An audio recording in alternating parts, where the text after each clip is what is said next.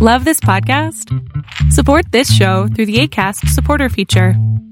It's up to you how much you give, and there's no regular commitment. Just click the link in the show description to support now. Hiring for your small business? If you're not looking for professionals on LinkedIn, you're looking in the wrong place. That's like looking for your car keys in a fish tank.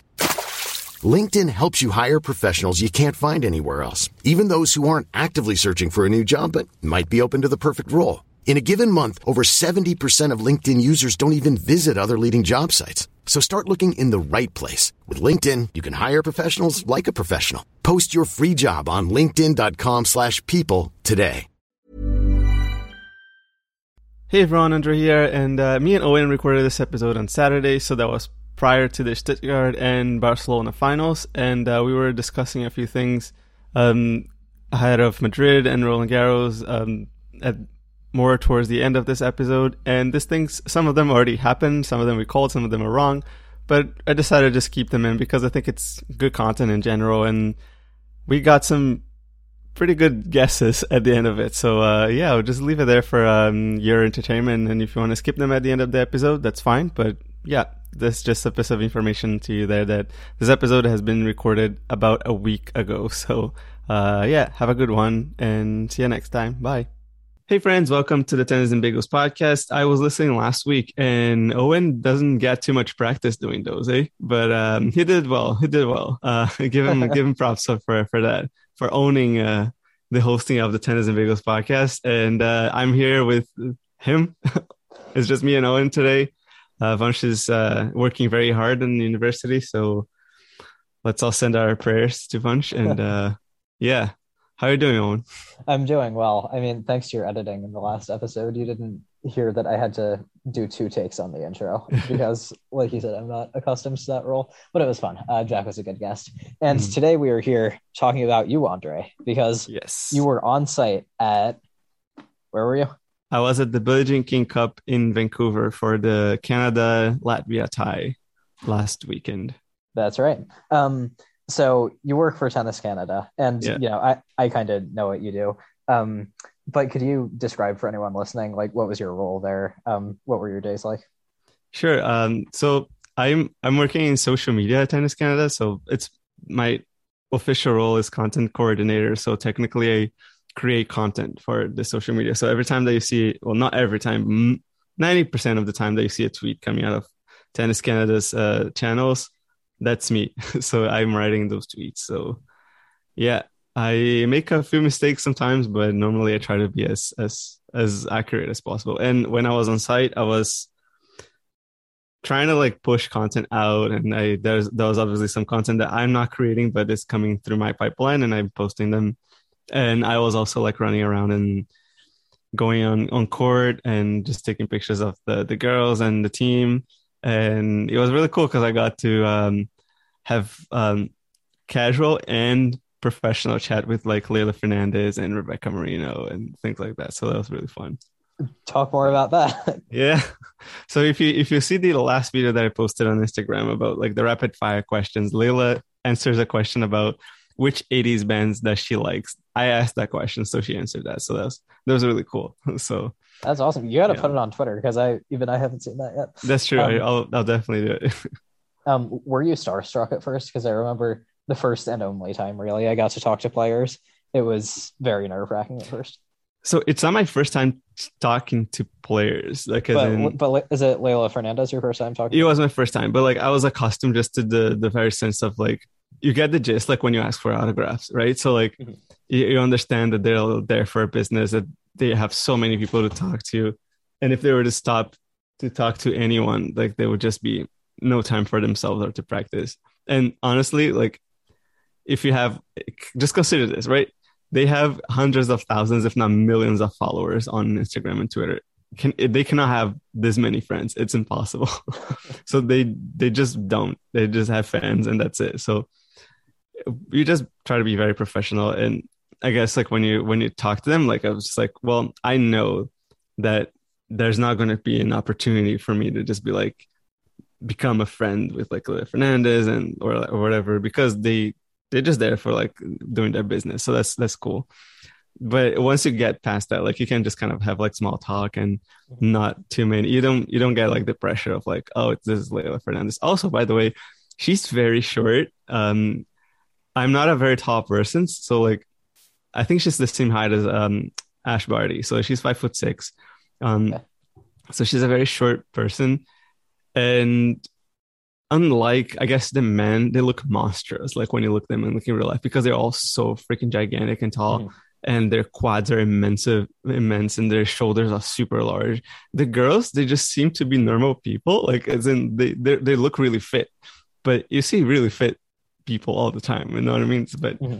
and it just like when you when you see them person's life, and Leylah Fernandez is amazing. What a what a precious human being. Like we should never lose her to anyone because she is she laughs at everything that you say, and she's just she uh, responds like she demonstrates actual interest she hasn't lost like any of her humility like isn't she's extremely humble she looks like any friend that you would have like in in in life really she's fantastic so yeah i wasn't really starstruck because of one i know how to show myself around like top stars and people like that but mm-hmm. two because it just makes you feel really comfortable that's amazing yeah um and then I guess the other side of things, what was it like to watch her play and other players?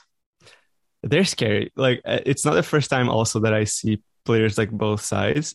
They they're very particular about like and that's like one of the things like is really cool about like tennis, right? And our top athletes. Um they're normal human beings, of course, but like you see that they're different because of the way that they do things. So Fernandez and even Marino, who's dropped down to like number 112, I think, but she has been as high as number 38, which is pretty respectable. Um, they, um, or Gabby Dabrowski was there as well. Uh, so they are, they focus so hard, like when they're practicing, and they they're like, you can see that they have something that they know something that you don't type of thing like that they know something about how to do things that you don't like and and she was she was phenomenal. Playing she her timing is even more impressive like in person and um, she just kind of can pick spots that she's gonna hit balls to and just hits them and it's like and you see the players like who she's playing against like yeah you see i i unfortunately, Team Latvia didn't have Ostapenko on them on their side, but they uh, so they had like people players who were outside the top 200 on this time around. Uh, but they are they are not bad players. Just put it out there. They they do everything that you that when I practice tennis, like as in my childhood, like they do everything perfectly. They do defense as as well as you could, like it's textbook perfect. Like and they hit the sweet spot and they try to do things happen to make things happen. It's just that when you face a Leylah Fernandez, she's just unpredictable, like in how she's gonna hit the ball, or she just hits a little bit closer to the lines, or she knows the next shot that she's gonna play a little bit better. And this could this could come from experience or from talent, you name it. Um, but yeah, it's it's just when you see that she's beating those girls like that easily, was like six one, six two, or something like that, like on both rounds that she's played. Um, you know, it's it's just that's when you realize that the difference is is just really on the details, like on those on those top top athletes, because God knows I wouldn't be able to like hit two balls against like any of these girls, like two top two hundred or three hundred, it doesn't matter. Like they're they're just gonna smoke me, like it's gonna eat me alive. Even their yeah. serves uh, like those five foot four women, they're just gonna serve past me like any day. There's no way. Mm-hmm. And the, yeah, that's it's just the way it is, right? So, um, yeah. I actually I have a funny story that I'm, i might tell at the end, but like um, I we got to to hang with uh, Team Latvia at the end, and I was talking to like a, a few of the girls, and one of them who's called Daniela Vismane, she's known as the little beast in Latvia, and she's really good. That's awesome. Yeah. yeah. So stay tuned so you can hear the story. Yeah. um, yeah, I guess so. Um, so Canada won the tie. Um, yeah. 4-0. Um, how is the mood with the team and the other media people working there? Um, what do you mean? What do you mean? The team is it like the because like there's the basically two teams, right? So there's Team Canada and there's Tennis Canada. So Tennis Canada is everybody who's organizer, mm-hmm. and Team Canada is like physio and players and captain. So right, right. Well, yeah. I mean, how was um like did the players seem happy and like relaxed? And then I guess for you and the people who were working around you, um, how was that? Mm-hmm. Was it busy or did you have time to kind well, of enjoy it? It's it's really sad, but like not not one person expected Team Latvia to win this tie, and right. and uh, even even the the own Latvia Latvian media they decided to stay on Zoom instead of sending people here because uh, okay. Yeah. Because of that reason because Ostapenko had to bounce. And I think it was was it Sevastova? Some someone someone else was really good from Latvia.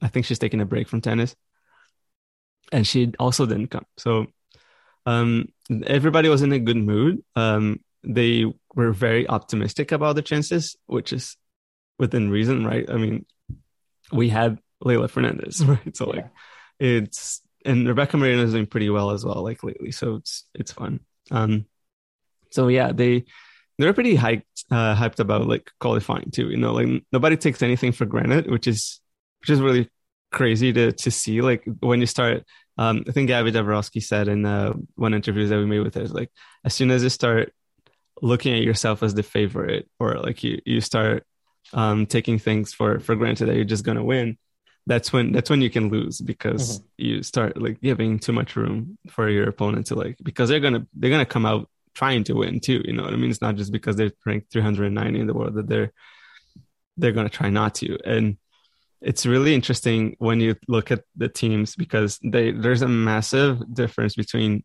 tour life and the team competitions, Billie Jean King Cup and Davis Cup, which is the, that the entire team is surrounded by professionals who are helping them 24 7 so if you have they have like a they have coaches like professional coaches who are hired by tennis canada for example and they have professional physio trainers. They have mas- ma- ma- masseuse mas- or whatever.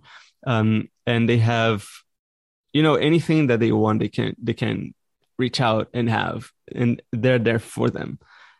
And that and uh, add to that just the team spirit that people are there like trying to like lift them up and having the captain on the chair which helps them like figure out tactics like, during the entire match like it raises the level of the competition. So like that's why you see like some players kind of playing above their ranking um, yeah you see that a lot yeah. with team stuff i'm sorry just to clarify yeah, there yeah. were there were like coaches there who like weren't the players normal coaches who were yeah, just, like, I think, at their disposal yeah i'm not sure if the coaches come to those competitions in general.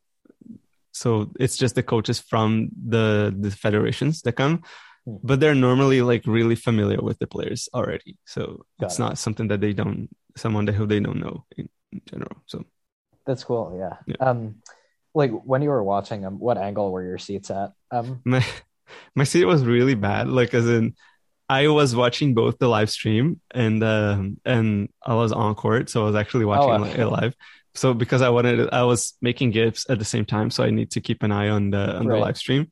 But like my seats were, and, that's also partially because of the venue that we picked. It wasn't the absolute best, but the fault is obviously the fact that the Billie Jean King Cup is not making that much money anymore.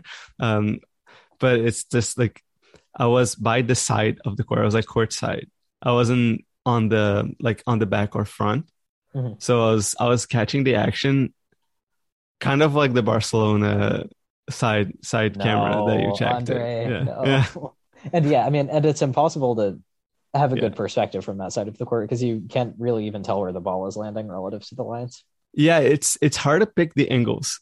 It's a it's a much different experience than on a camera because you, obviously your spatial perception is different. Yeah. But so that's why you have seats everywhere on court, not just right. on the back up front. But it really is not as easy to pick up like on how how far an opponent was like when a ball came like down the line or like mm. how much of an angle did they pick like when they when they pulled up an up passing shot or something like that yeah. so it's hard to tell the shape of a ball as well like if it if it's parallel to the line or hit from like the sideline more towards the center of the court like those are kind of indistinguishable when you're watching from the side yeah yeah the only thing that you get much better is just like how big the court is and just kind yeah. of how how much spin the ball is taking.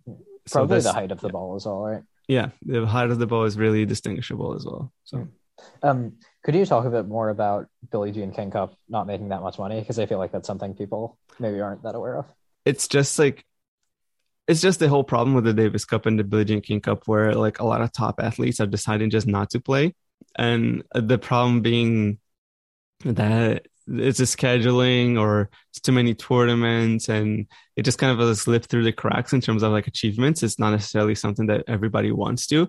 It kind of falls into like for example at this point i would say like players are more interested in a gold medal rather than even a davis cup title so like for example take andy murray or roger federer i guess rafa nadal is a different beast because he somehow loves the davis cup but normally those players, even Novak Djokovic, they will try and go for it once. So like, it's like, oh, what else am I missing in my resume? Or sure. it's like, what is a, something that is big that I don't have yet? Or is where is something big that I can win? So for example, if you're looking at a lot of like lower ranked players, and they're like, well, there's a Davis Cup. Like there's a massive chance that we can win this, and it would be really nice to have in your resume. Right. Well, so it's like but you do it once and it just kind of doesn't really matter. Like it, a lot of players are mostly focused on the Grand Slams at this point and the Masters 1000s. And um, yeah, they just kind of want to win their own things, you know. It's so it's it's just been hard to to manage this. And it's not even something that is like something that is uh how can I say this?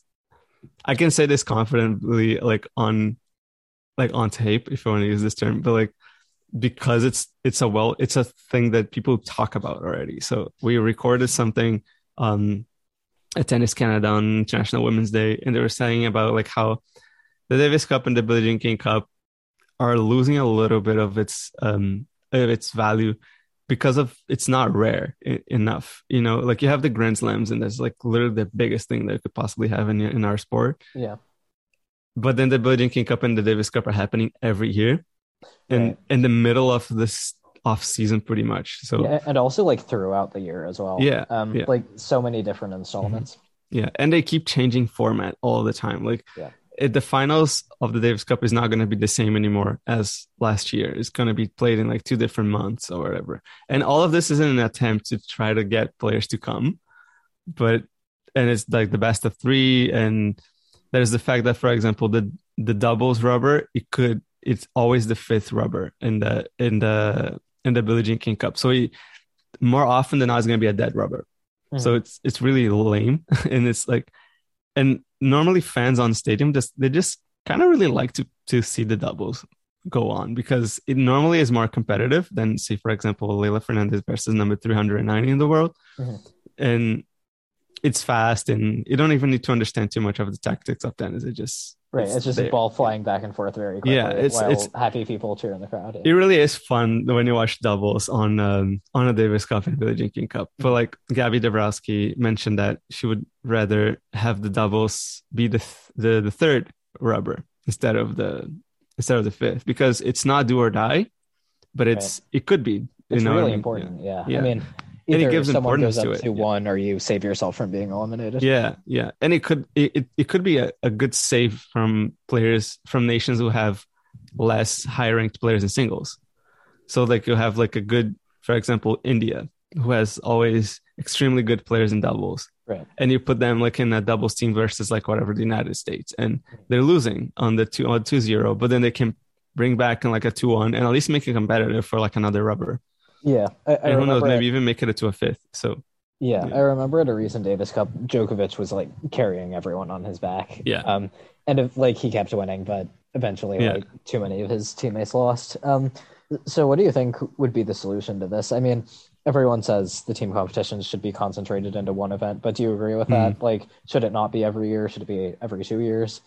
Yeah, I would say like you make it at least every two years. Like would would definitely like attract players to playing it more often because it just you don't have as many opportunities even in your career to choose like when you're gonna go for it. Right. So that's why players normally go to the Olympics regardless, mm-hmm. and it doesn't yeah. give it doesn't give anything. Like I think the Olympics don't even give money for for winners. Right. Well, I mean, it's a decent number of points. Um, yeah.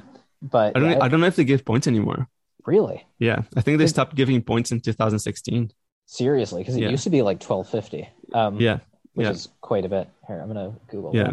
Um, Yeah, I mean, uh, it's definitely tough, and also, um, I mean, and you touched on this, but like there is really just not room in the calendar. It's Yeah. not like like playing Davis Cup will really compromise you in hmm other parts of the calendar. I think um I think Billie Jean King Cup, at least this section of it, is kind of better positioned because we're still so early in the clay season that like you're not going to Yeah. screw stuff up for Roland Garros, but Yeah. in general, Yeah, and it's just it's it's not even that players don't enjoy the Davis Cup; they all love it. Like it's mm. like what is not to love about it? Like you're just there with your buddies, like you speak your own language, like you have a physio, like a mass, mass therapist, and like players like who are low ranked, you can get to learn about like the life of like the higher ranked players and like get tips, and they all get coaching and they get and they win, and normal all of them would get a decent paycheck at the end of it. So uh, it's just like the, the participation prize money is it's pretty high. So um so it's it's pretty solid. Like honestly like to to be in the davis cup and you play in front of your of a crowd that is like normally very partisan and there is like even a crowd rule that like if you make too much noise like during for example in canada right? If the canadian crowd was to make too much noise during an opponent's serve it could count as a point penalty for team canada. It would Oh, be a warning. So it, it really is like a crowd crowd event. It really Mhm. changes the atmosphere a lot. So it's really it's really a lot of fun to be in a Billie King Cup or Davis Cup tie. It's just that like it's it's the body of a player is only limited, so they're still only human at the end of the day. So it's they're gonna have to make decisions about their schedule, and if you can, like Leylah Fernandez, which is very good that she she came to the the Billie Jean King Cup this year, but like you take um uh whatever Milos um Milos Raonic who's been injured or Danny Shapovalov who didn't go to Davis Cup last year. It's just they're gonna make the choice that is gonna help them most, which is the Grand Slams. They're gonna try to like fulfill the goals, which is playing in the Grand Slams better. Yeah. So yeah. yeah. Um, and um, you were right about the Olympic ranking points, by the way, and um, Yeah. I think a big thing the Olympics has going for it is um, just the history and the prestige of the event. hmm I think Davis Cup has that to an extent as well. It's been around since 1900. Um, the Billie Jean King Cup wasn't launched until 1963. Um, Yeah. And so I think since it's more recent, it's maybe a bit less prestigious history wise. I was wondering, um, do you think there's any way they can compensate for that really? Like, do you think better marketing will help or like better positioning in the calendar or a format change? I have my own views in terms of like how the ITF does things, and I don't like them. But uh, in terms of Billie Jean King Cup, which is used to be Fed Cup, um, and even fe- previous to that is Federation Cup, I think the marketing, in terms of like just the naming and the history behind it, is so strong that like it's it's leveraging itself because the Jean, the Fed Cup at the time, like it, it became a thing because it didn't have a competition for women, and they rallied for that. And it's all because of Billie Jean King Cup, uh, Right. Billie Jean King. So that all of those things exist because of her, uh, and and the original nine. Let's put it that way too. But like um, so the fact that women have that, and it's a women's sporting event, and it's part of the history of women's tennis, which is very very big. Yeah. I feel like it, it has prestige on the fact that it's so socially important that not necessarily just so much as a sporting event as like the Olympics it doesn't have a history that holds itself up as a sporting event, but it has a history of itself as a women's sporting event. So like the fact that like it brings like equality to the genders and um it's one step closer to like achieving that goal. Like I feel like it's it's really important for women to to play there. And they really feel um that they can be part of history if they win this. So like and history for women in general not just sports history. So like it's Yeah. it's a really cool um piece of you know i guess fun fact or just just a little piece of uh leveraging information about like the Jean King Cup that can throw it out there for for women. And normally they like to come and play. So Got it. Um, Mhm. And do you think there's anything that we haven't touched on stopping it from becoming any bigger than it already is? Uh, I don't know. I feel like the constant format changing, it's definitely one of the worst things. And it's a lot of it is about scheduling. Honestly, I would definitely say that it's it's got to be a lot about scheduling. they have big sponsors. I think BNP Paribas is sponsoring Billie Jean King Cup. Anytime we have a financial institution doing a sponsoring your event, it it gets pretty big. Unless it's Rolex, because Rolex somehow has too much money. uh, but yeah, it's it really is about like just organize internal organization, I think, and just trying to make a decision that is gonna place the Billie Jean Cup or the Davis Cup back into the calendar. Just be like, this is an important event, Mhm. and how do I make how do how do they make this right? I don't know. Right. Maybe Yeah. having a maybe having more importance in the in the country rankings. It could be something, and have it depend completely on performance and not on singles rankings points because that's kind of cheating. Yeah. Um, I- I think something, I mean, I think the ATP Cup is a dumb event uh, that never should have been established in the first place. But I think something it has going for it is like it's all at once. It's just like one week or two weeks and then it's Yeah. done. And so I feel like if Billie Jean King Cup or Davis Cup did that, it would be bigger because then you start associating a certain time of year with it in your mind. And like, I think people maybe already do that with the finals, but this would strengthen that. Mm. Yeah. Yeah. I, I agree. And I think one of the things that the ATP Cup has going for them is is just the placement in the in this in the calendar is so much better. For sure. It's like it's it's a prep event for the for the Australian Open. Now that I'm thinking about it, why why did they get that time slot instead of an existing team tournament moving to that? I have I have no idea. I think the ATP has plans to overthrow the Davis Cup. The plan of them is to make the Davis Cup cease to exist. I, I'm pretty sure that this is what they want. Like for example, just take take for example that Canada has won this year, right? Yeah. And a lot of the uh the, the headlines were especially I think on the ATP were to also was that the Canada lifts its first You should celebrate yourself every day, but some days you should celebrate with jewelry. Whether you want to commemorate an unforgettable moment or just bring some added sparkle to your collection, Blue Nile can offer you expert guidance and a wide assortment of jewelry of the highest quality at the best price. Go to BlueNile.com today and experience the ease and convenience of shopping Blue Nile, the original online jeweler since 1999. That's BlueNile.com. BlueNile.com.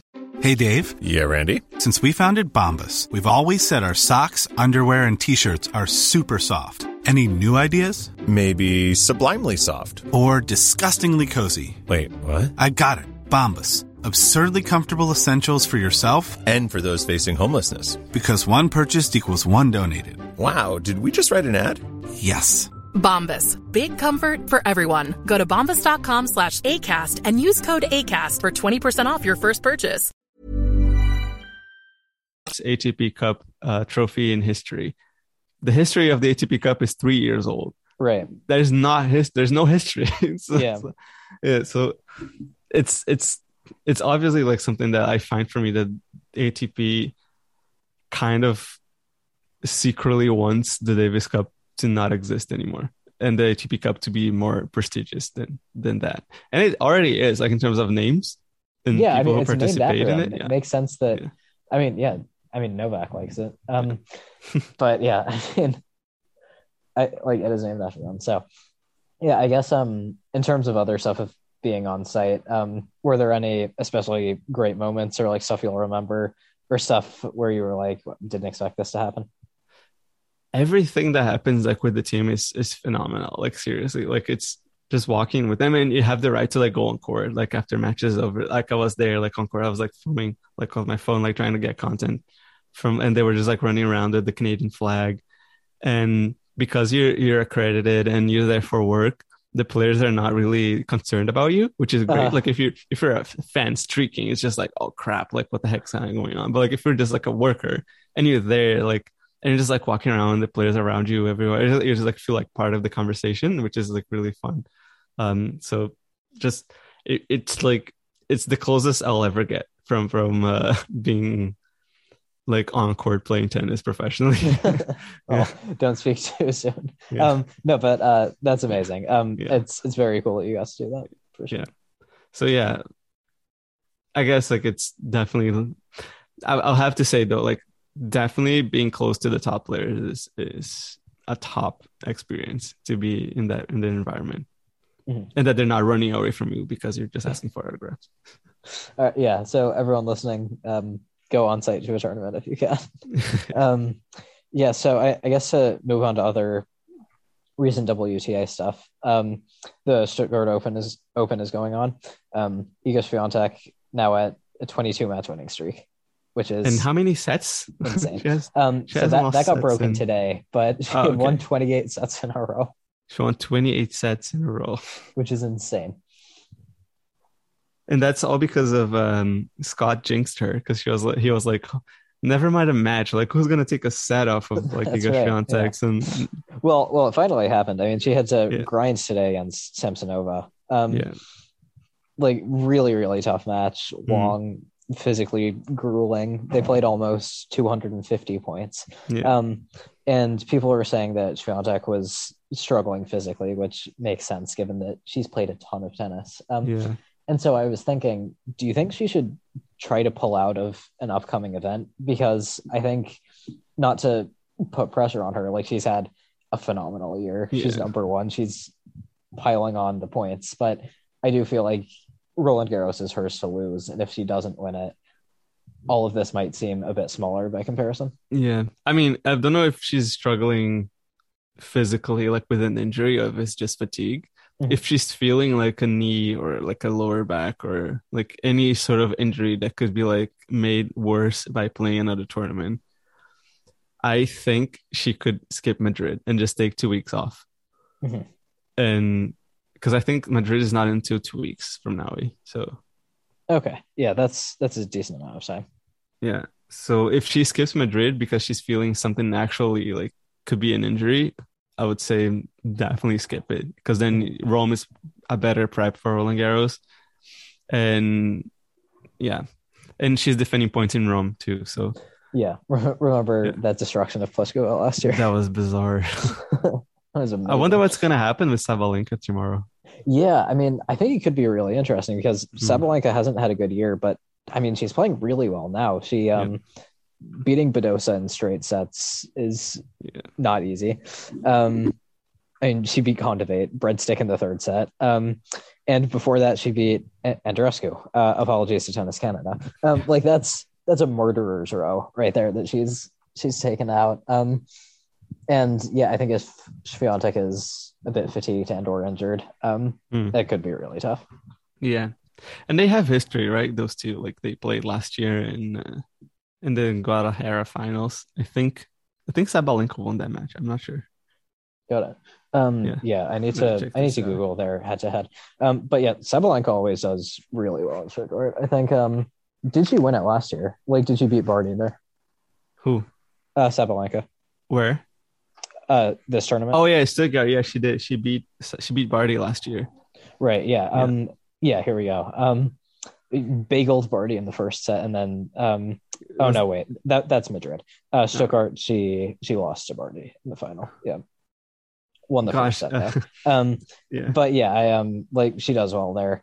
Um, the she kind of has you know something that is currently making Alcaraz really good, which is like she has insane power from the baseline, but then she can also throw in a drop shot at any time, and you have to cover both, um, which doesn't really set you up that well to cover either one. Um, Hmm.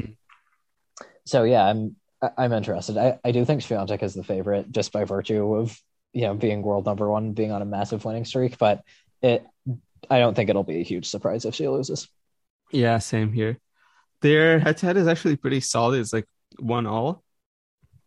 But the last match was like in Guadalajara is like in the beginning of um in the WTA finals, in the beginning of um Sabalenka's horrible second serve problems. That's right. So yeah, so Yeah, I mean it's it's incredible to me that she's able to win a lot of matches despite that. I mean, she's won matches in which she's hit 20 double faults. Yeah. She hit seven against Badosa, which is not a small number for two sets. Um, and one anyway. yeah. I mean seven. Speaking of Sabalenka, seven is actually pretty good. I mean, yeah, But yeah. but like in, in general, not ideal. Yeah, no, for sure. It's like there's definitely a lot of room for improvement there. Um, I don't know how many how many aces did she hit because she normally hits a lot too. This says nine. Says- Okay. Yeah. So yeah, I don't know what's gonna happen. Like I feel like it could be it could go out either way. But I think if both like are fit and and healthy, I think Swiatek has the best the best possibility of winning. Yeah, I think she's got a solid edge on the defensive side of things, and yeah. She maybe doesn't have as much raw power as, Sabalenka, yeah. but her forehand is massive, so she can definitely hold her own and hit plenty of winners. Um, yeah, you know, earlier in the week, um, Swiatek played a fun match against Emma Raducanu, who um has barely played any matches on clay, and so expectations were, I think, appropriately low for her yeah. going into that match. But she played pretty well. Um, lost four and four pushed the match to an hour and 45 minutes. Um, mm-hmm. I, I, still don't think she's anywhere near Swiatek's league on clay. I think in general, even though they have one major each, Swiatek is the significantly better player. Um, but I do think it was encouraging that she was able to make the match this close. Yeah.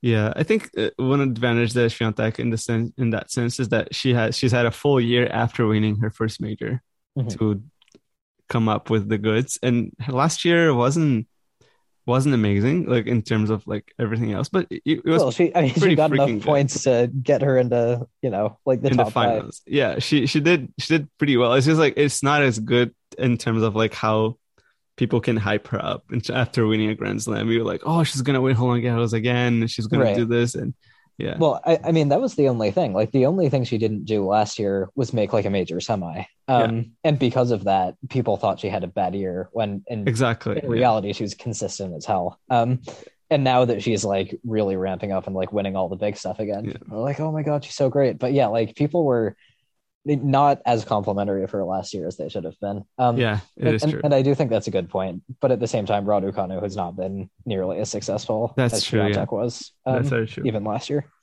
Yeah, I think Raducanu is like in her match. I just watched the highlights. It's eight minutes, so it's respectable. but yeah, it's better than three. But what I've seen, and she was constantly hitting softer shots so I think that Raducanu is 100% low in confidence. She just can't flatten out her forehand.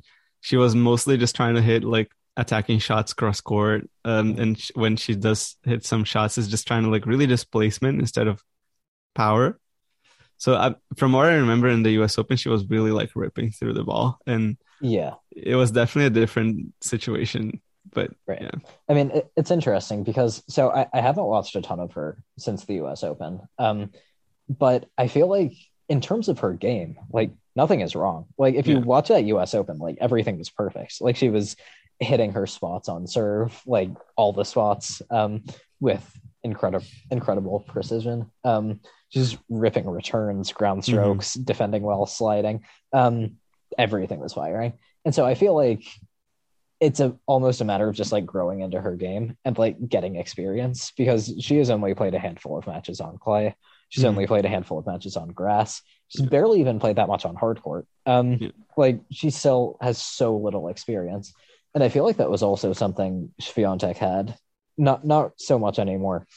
But like when she won her first major, she's just so little experience. Um, and you know you need to get used to the grind of like playing all these matches and like getting injured and then like coming back from injury learning how to move and how to play like a close match and how to close out a match and all of that. And like these are all lessons that are in the future um that like everyone basically except Raducanu experiences before you win a major.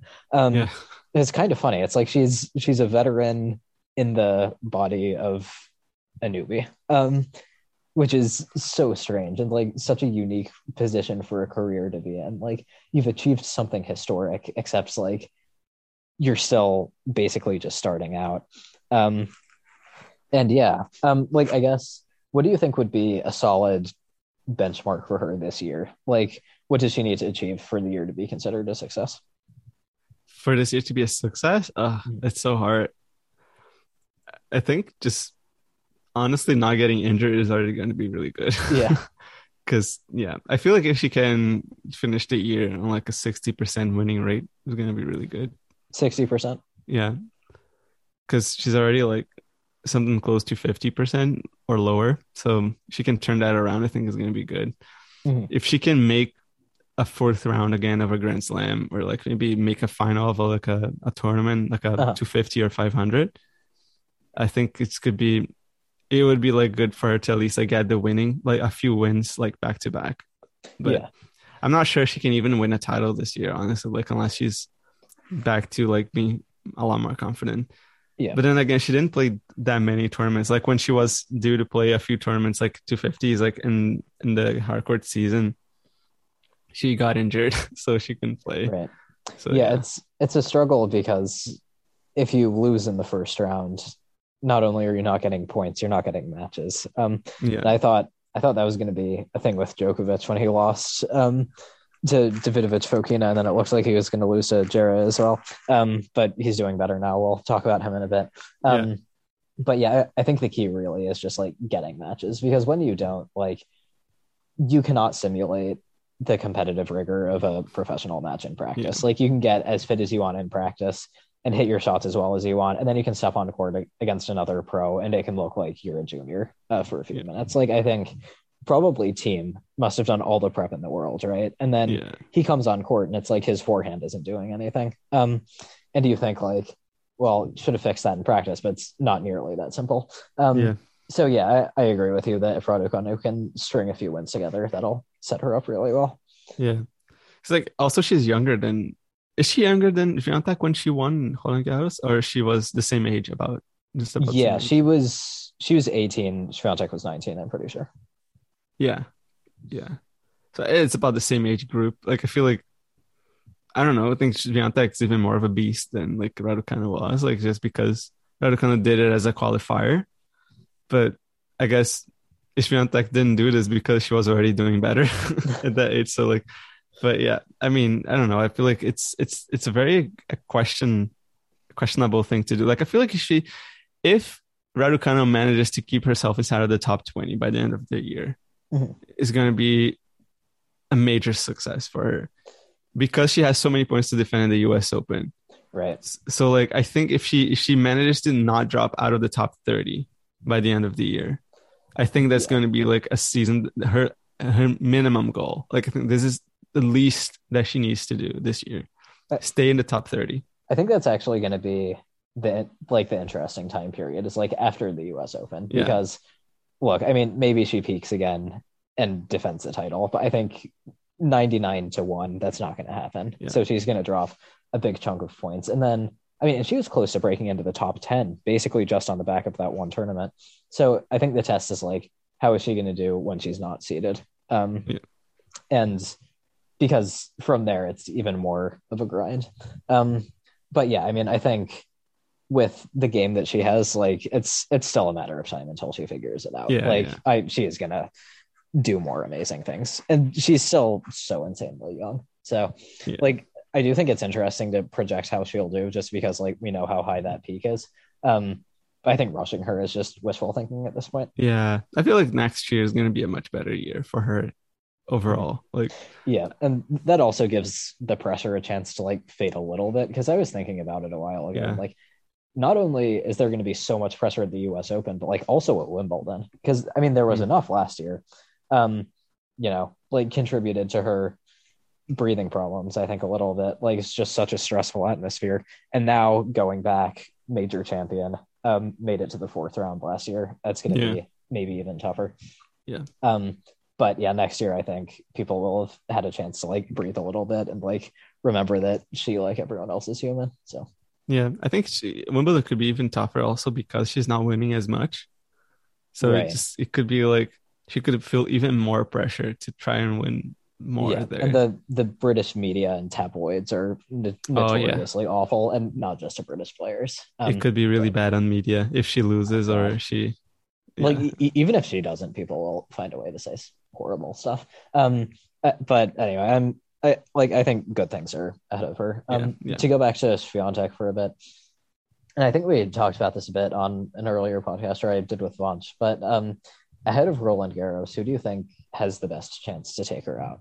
Because I think, and it felt like this last year as well, especially when the draw fell apart. But I mean, she's the overwhelming favorite to Yeah. to win that.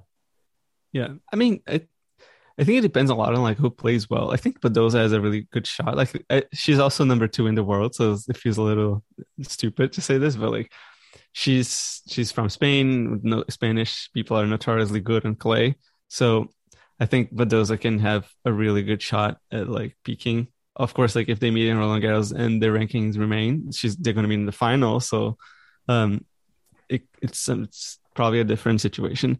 Well, Depending she- on like she's actually yeah. number three. Uh, Is she? Diva is number two. She's only like Okay. 90 points ahead of though.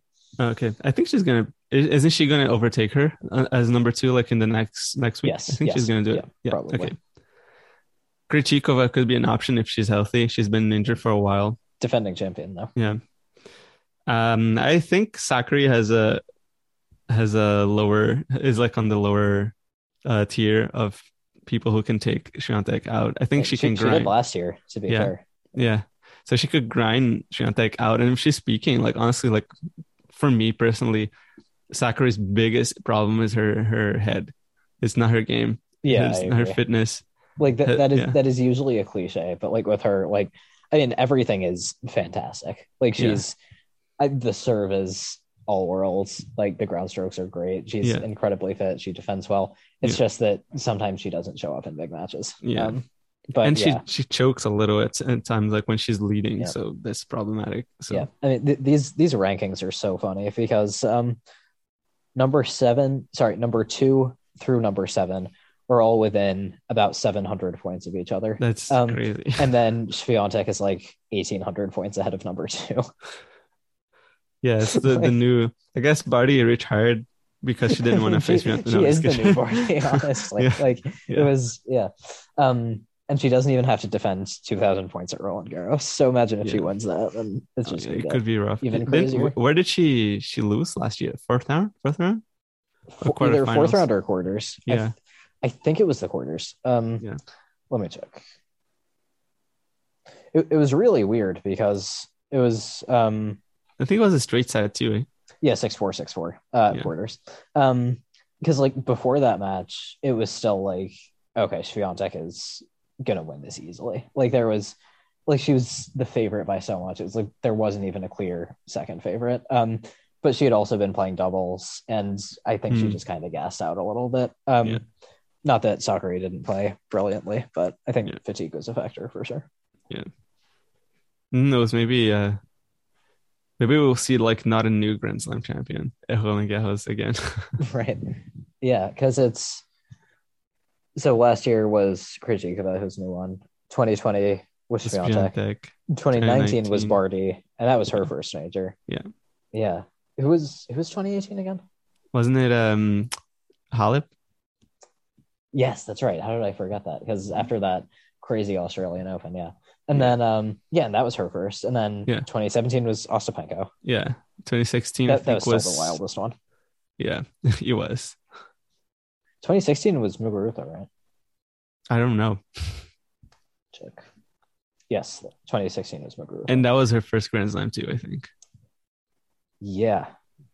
And then yes, that was her first one. And then 2015 was Sharapova, right? I think so. Wait, no, no. Uh 2015 was Serena. Serena. Okay. So yeah, it's been take back to almost six years as like a new Grand Slam champion Yeah. at Roland Garros every time. If Swiatek wins, is gonna break that. Yeah, six six years. Jeez. Yeah. That's wild. Um it's still crazy to think that Sharapova won Roland Garros twice. I know. it was arguably her worst service. Um, but yeah, I think um, I'm I'm excited to see who kind of emerges as Swiatek's challenger. I hope Yeah. that um, we don't get another kind of random upset. Like I hope I hope she at least makes the final against Yeah. like someone else who's playing really well, and then they can battle it out.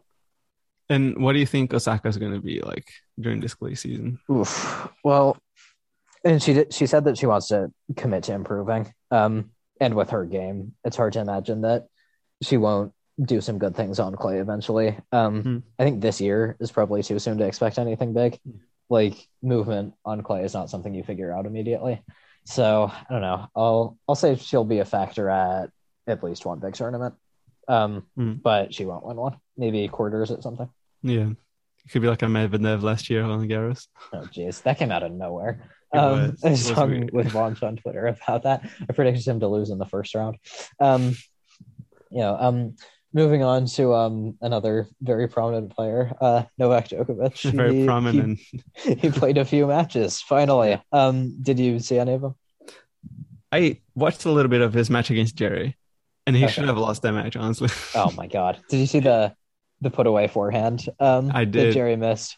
I couldn't believe my eyes. It was, it was right on top of the net. Ne- He couldn't believe his eyes either. after that. Yeah. Yeah. Yeah. Um, but I think over the past few days, he's been playing a lot better. Like against Kecmanovic, Kecmanovic, he yeah. was good, and against Khachanov, the last two sets he beat him like he was a junior. Yeah. Who who's playing the final against him?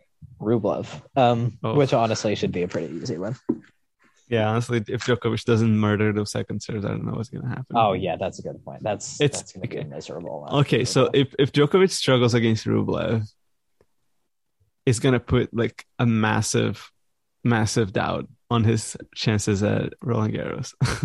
You think? I, I don't know. I kind of feel like right now the goal is just to get matches, and now that he's done that, like he can take Madrid, and then he'll be fine by Rome. yeah, it's gonna be. I mean, it's Novak Djokovic, but I feel like the time, the just kind of this time span is is really short, even for for him. Like even at 34, I think it could be it could be a struggle. I don't think he wants to be struggling like like he did. Of course, like again, it's Djokovic, but if he's pushed to like five sets at a third round in Roland Garros, I don't think he's gonna like that.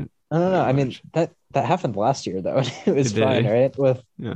I mean Musetti and then Berrettini. I mean he that was a physical grind last year, um, Yeah. and he was fine.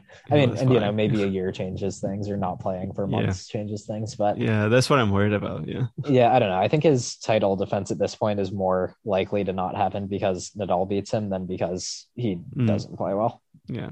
Do you think Nadal beats him this year? Yeah, I mean. S- some of it will depend on what Nadal looks like when he comes back, but like Yeah. I can't pick against that. You know, I feel like he's he's going to be out for blood after last year, um, Yeah, because that was not supposed to happen to him, and it did. Um, and yeah, yeah. can you imagine Nadal wins again? oh my god, that would.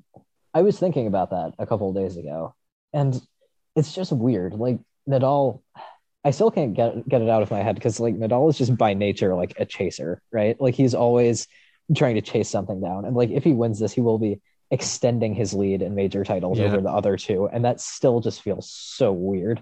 Um, Yeah. Not that he doesn't deserve it because he does, but it's like things have been exactly the opposite from this for like the past um, two Yeah. decades. Uh, so Part of me never really wanted Federer to drop out of that race, like as in, because it, it just feels so so sad. Yeah, it's not weird Yeah. that he was kind of the first one to go, but it's weird Yeah. that he got passed Yeah. before retiring. Um, I mean, that's his fault though, because he it, it is. Yeah, every sensible also- tennis player would have retired at 40 years old, but That's it's true. Roger Federer. right. But I mean, not just that. He sort of got surpassed in terms of his legacy, like Yeah, before, like before he even got injured. I would say. yeah, Um, maybe. but yeah, I mean, we don't need to beat up on him too much. No. He's he's had it rough. Um, but yeah, I'm I'm excited to. We need a Djokovic Nadal match. I'll tell you that it's been too long. But yeah, um, Yeah, excited for what's to come. yeah, same here. Uh, we'll see you guys in the next podcast, and uh, hope you guys enjoyed the Billie Jean King insider perspective.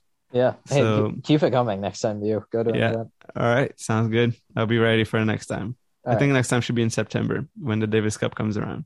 Okay, nice. So, yeah, I'll see you guys later, and see you guys see you Owen later too.